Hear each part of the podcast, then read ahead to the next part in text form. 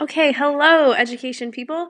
Um, this is Jesse and Liv for our CRP project, and we want to talk today about the teacher relationship in the classroom. So, the first thing we wanted to start off with is just talking about our experiences and what we saw and what led to us wanting to talk about this specific topic in the podcast. So, I just wanted to talk a little bit about um, something that stuck out to me and what I talked about in my indelible moment was that my teacher uh, made a comment when I had asked her about whether or not she had co constructed her classroom rules. She said that in a different school district in Lakota, she had and it had worked really well, but that in this school district in Middletown, that that was um, not possible and that those kids, it, like you just couldn't do it there, was her quote. Um, and it stuck out to me because that was not what I had learned.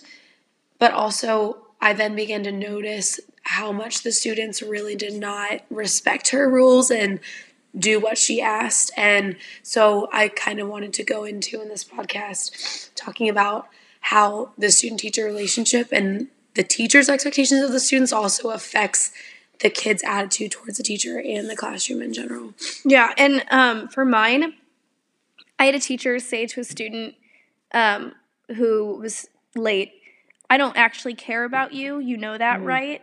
Which that, oh man, it went against everything we've learned. Um, and no, like, disrespect to the teacher that I had. He was great. But that phrase and telling that to your students, we both agreed, is something that, even though they were seniors in high school, still causes a lot of, um, like, issues.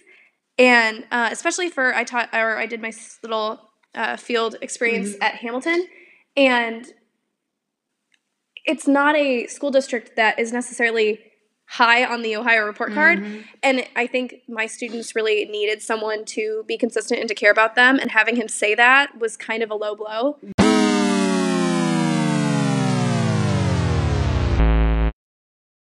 Okay, so based uh, based off of our stories, we kind of came to the conclusion together that we wanted to talk about um, what we feel like is important in the student teacher relationship and how that affects the students. So, the thing we kind of landed on was student centered teaching. And we found a bunch of research mm-hmm. um, to support this idea.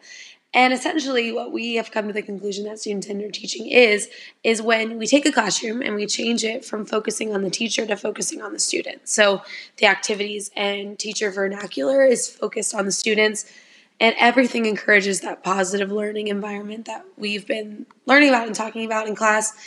Um, and also that students get to determine their path of learning and take an active role in the classroom. Mm-hmm. And I think Liv found some ways that we can actually do that like practically. Mm-hmm.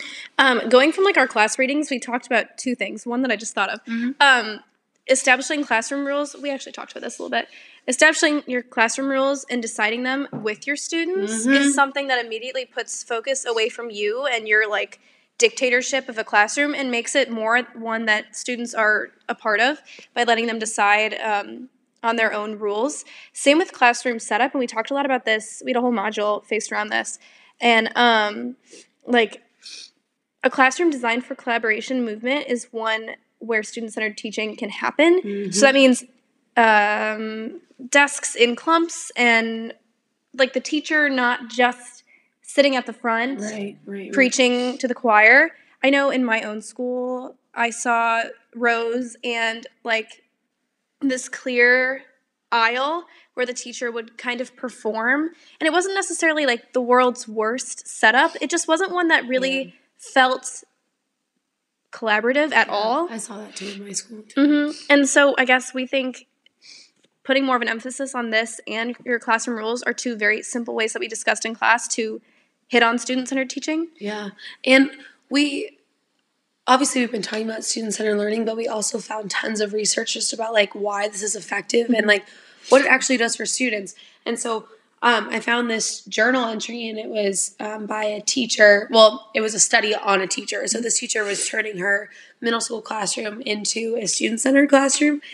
And things that she noticed over time was that there was an increase in teamwork between the students and an individual student's worth work ethic, which That's I awesome. thought was interesting. And then also like they all listened to each other more, which is so cool to me to like read about and hear that like that actually happened for her. And this whole study was over just four weeks.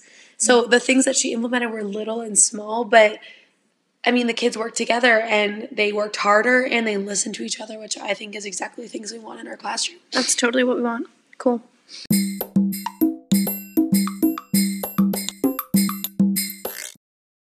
Okay, so um, in our research, we found a lot of like practical things, and especially through our book that we've been reading, which we've been reading for white folks who teach in the hood and the rest of y'all too. But we just feel like we've found things that we can practically do as teachers. So we wanted to talk about those because mm-hmm. we think that they directly apply to this. And something that stuck out to me from this book was um, they talked about the importance of bringing students' culture into the classroom and, like, as the teacher, immersing yourself into that culture that the students experience because that makes them more comfortable mm-hmm. around you. Um, and there was a quote that I really liked. Um, I like start in the book, but it says, Educators who work with the neo indigenous should be able to immerse themselves so deeply into the culture of the other that their cultural embeddedness manifests itself in the clothing one wears and the aesthetic one adheres to. So, like, not just the vernacular that is used or like what's on the walls, but it's like you're so much involved in these students' lives that you're even dressing similar to them in some ways. Um, like the example that they used was um, buying the shoes that the student was mm-hmm. interested in. But in my experience, I guess I wrote in my field logs about how my teacher really tried to relate to them with her words. Um, and she would reference like Call of Duty and things like that all the time, which um, is a really positive example of like trying to get into their minds and like what they do and what's fun to them. Um, so yeah. Yeah, on the um, opposite on the opposite of this, we found a podcast that um I guess not really the opposite, but we found a podcast from I think Moth. Yeah. Yeah. Um, from Moth. And it was by Jennifer Gonzalez, who we've listened to a couple times in class. She's good. She's awesome. And um, it's called We're Family and Other School Norms That Can Cause Burnout. And it basically was centered around the idea that we're doing it for the kids, which is great and really important as a teacher. But she talks about how early on teachers will try to you know, give their entire selves to the student. They'll try to be this massive savior. But the problem with that is it causes this horrible, like, um, giving of your entire self. It can cause mental health decline. Mm-hmm. And eventually it creates teachers who are completely burnt out. And I think that's something we saw in the field where people, yeah. once bright, bright, shining stars that, you know, have dulled a bit because of time, you're there to help them, not to save them, is what I should say. Um, and I thought that was really interesting because we have talked a little bit about that in class, but um, sometimes it can feel as if we are society's mm-hmm. dumping ground of issues and that the teachers and it all comes back to education and it kind of falls on us to make sure that students emerge from schooling healthily yeah. but that's a lot of pressure and so i really liked this podcast as kind of like a um, other side to some of the stuff we've learned yeah and i think too with that um, the article that i want to talk about just talked about like responding in the most positive way that you can. Mm-hmm. Like it doesn't mean that you have to swoop in and save everything, but no. you get to be a model for the students when there's conflict, like to respond positively yeah. in a constructive way. And um, again, if if it's like hard because they're it's going to be hard like something that i've learned from this field experience if anything is that this job is worlds harder than anyone ever yeah. made it out to be for me and so as teachers we get to um, respond with positivity in ways that these students may not have seen before, which I think is important. Mm-hmm. So, to conclude our little podcast here, we did we found when we were researching an article about the teacher student relationship as like a very vital relationship in determining the students' um, learning in the class and the teacher's effectiveness. And so, a quote from the study says that the relationship that develops between teachers and students influences learning both directly and indirectly. Students' attitudes towards the content and the teacher influence cognitive learning, and um, a positive teacher student relationship facilitates effective learning, which in turn enhances cognitive learning. So, mm-hmm. really, what it all comes down to is the relationship is yeah, important. It's so important.